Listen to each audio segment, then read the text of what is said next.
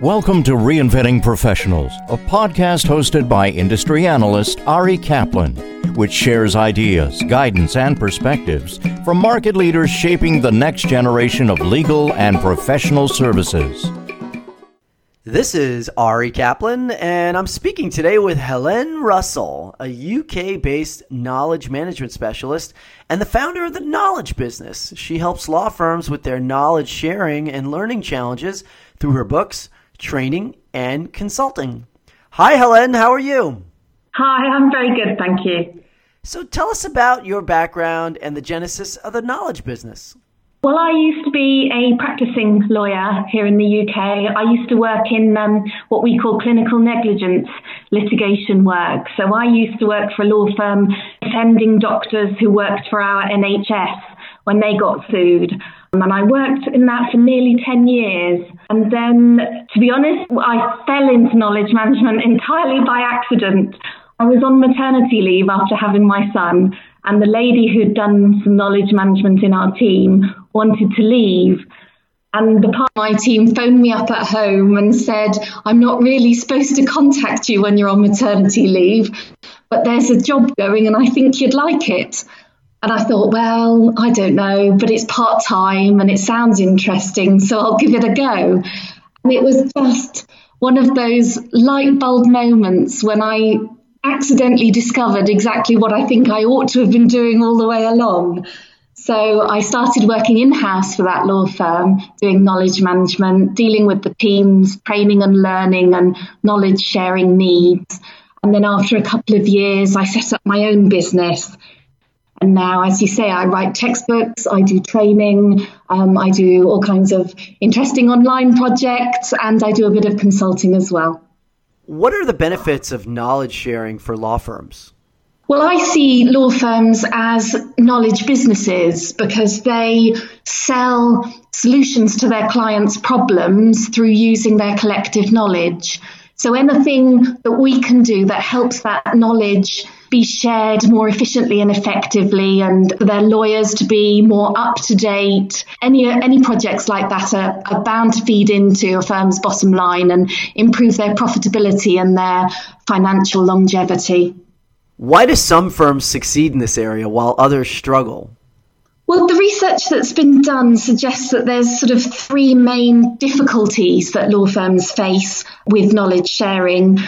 One is trust. People don't trust others to use their knowledge either in an appropriate way. They worry that people will dabble in their field of interest.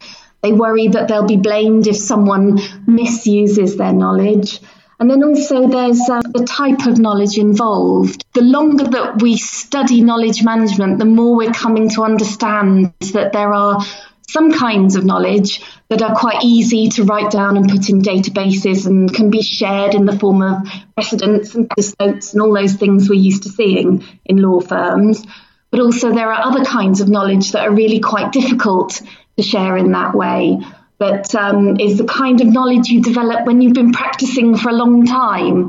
So they're kind of, you know, the hunches you feel about whether your negotiation is going well, or in my field of interest, the sense you would get that although all the evidence might be pointing one way in your litigation, you have an uneasy feeling that there's something wrong or something else happening. So it's kind of the knowledge that you build up through years and years of experience. And that's quite a difficult kind of knowledge to share. It's difficult to write down and it's difficult to put in databases. So law firms have to be aware of both of those aspects and try to work on both the trust within their networks, within their business, and also have projects that enable people to get together and share their knowledge in different kinds of ways. So not just about writing down and putting things in databases. You recently launched a new program to promote virtual online coffee connections. Why is that type of engagement helpful? The virtual online coffee connections is a really simple project that anyone could create within their own business. Basically, it's an entirely voluntary project. People opt to join in, and then occasionally, usually sort of every 4 to 6 weeks, people are connected at random and then are invited to have a coffee and have a conversation together. So you can do that within your business to improve the trusting network within your business so that people simply know more people within their business and understand more about what everyone's doing and where their expertise lies. But then I decided to widen it out and invite anyone who works in knowledge management in a law firm to get involved in a global online coffee connection.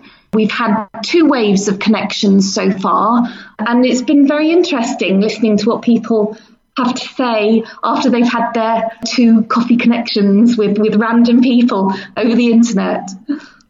Is it impacting the success of knowledge sharing within firms to have that level of interaction?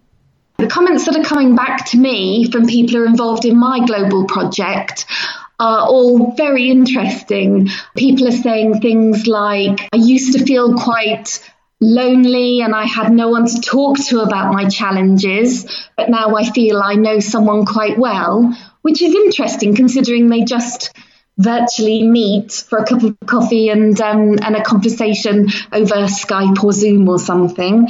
But there's something very special about the nature of conversation. Do you recommend that your clients adopt this type of program? Well, it's a very simple and easy project that businesses can implement. It's voluntary, which means that those who are going to get the most benefit from it tend to get involved in it. And those people who don't enjoy sharing through conversation tend to not get involved. And people really like it. People enjoy sharing knowledge through the medium of conversation. It's a very efficient way to share because both people can use their understanding of people's language, and they can use jargon and they can use shortcuts in their language to really get to the point of what they want to discuss in the way that you can't do if you're reading a static document.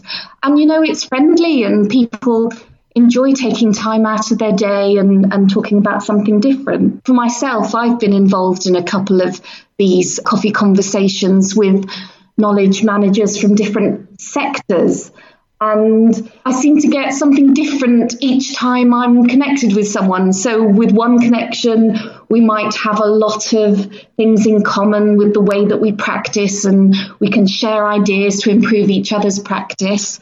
But then with someone else, maybe we find we don't have so much in common in what we do in our day-to-day work, but we have a lot in common because, I don't know, we're both working parents and our children are the same age, and we can discuss how you can deal with that whole work-life balance issue. So there's lots of different ways that it can benefit businesses and provide value for what's quite a small outlay in time in getting it organised.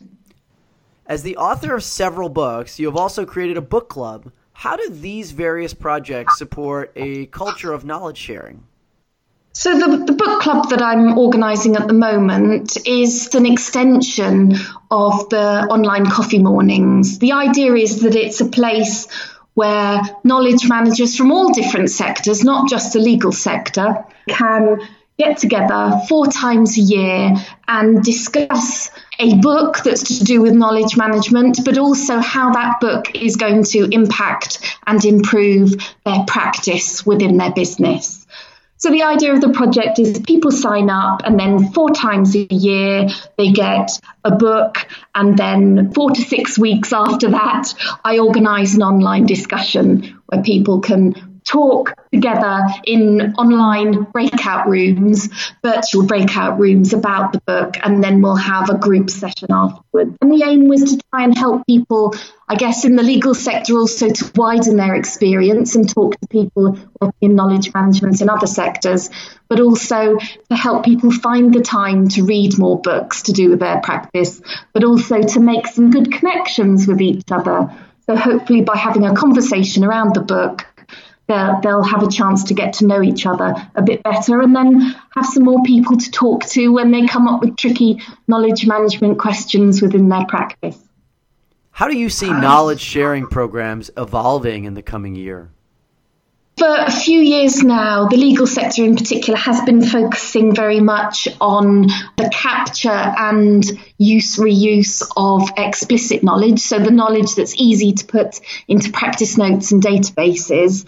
And I think time has come where law firms have realised that that's not enough for the knowledge sharing within their business, that they need to have more ways of sharing the complex knowledge, that sort of tactical experience, sort of almost like a hunch kind of knowledge that I was talking about at the beginning. So I hope that law firms are going to start introducing more projects like that, and then also building on that sharing of complex knowledge.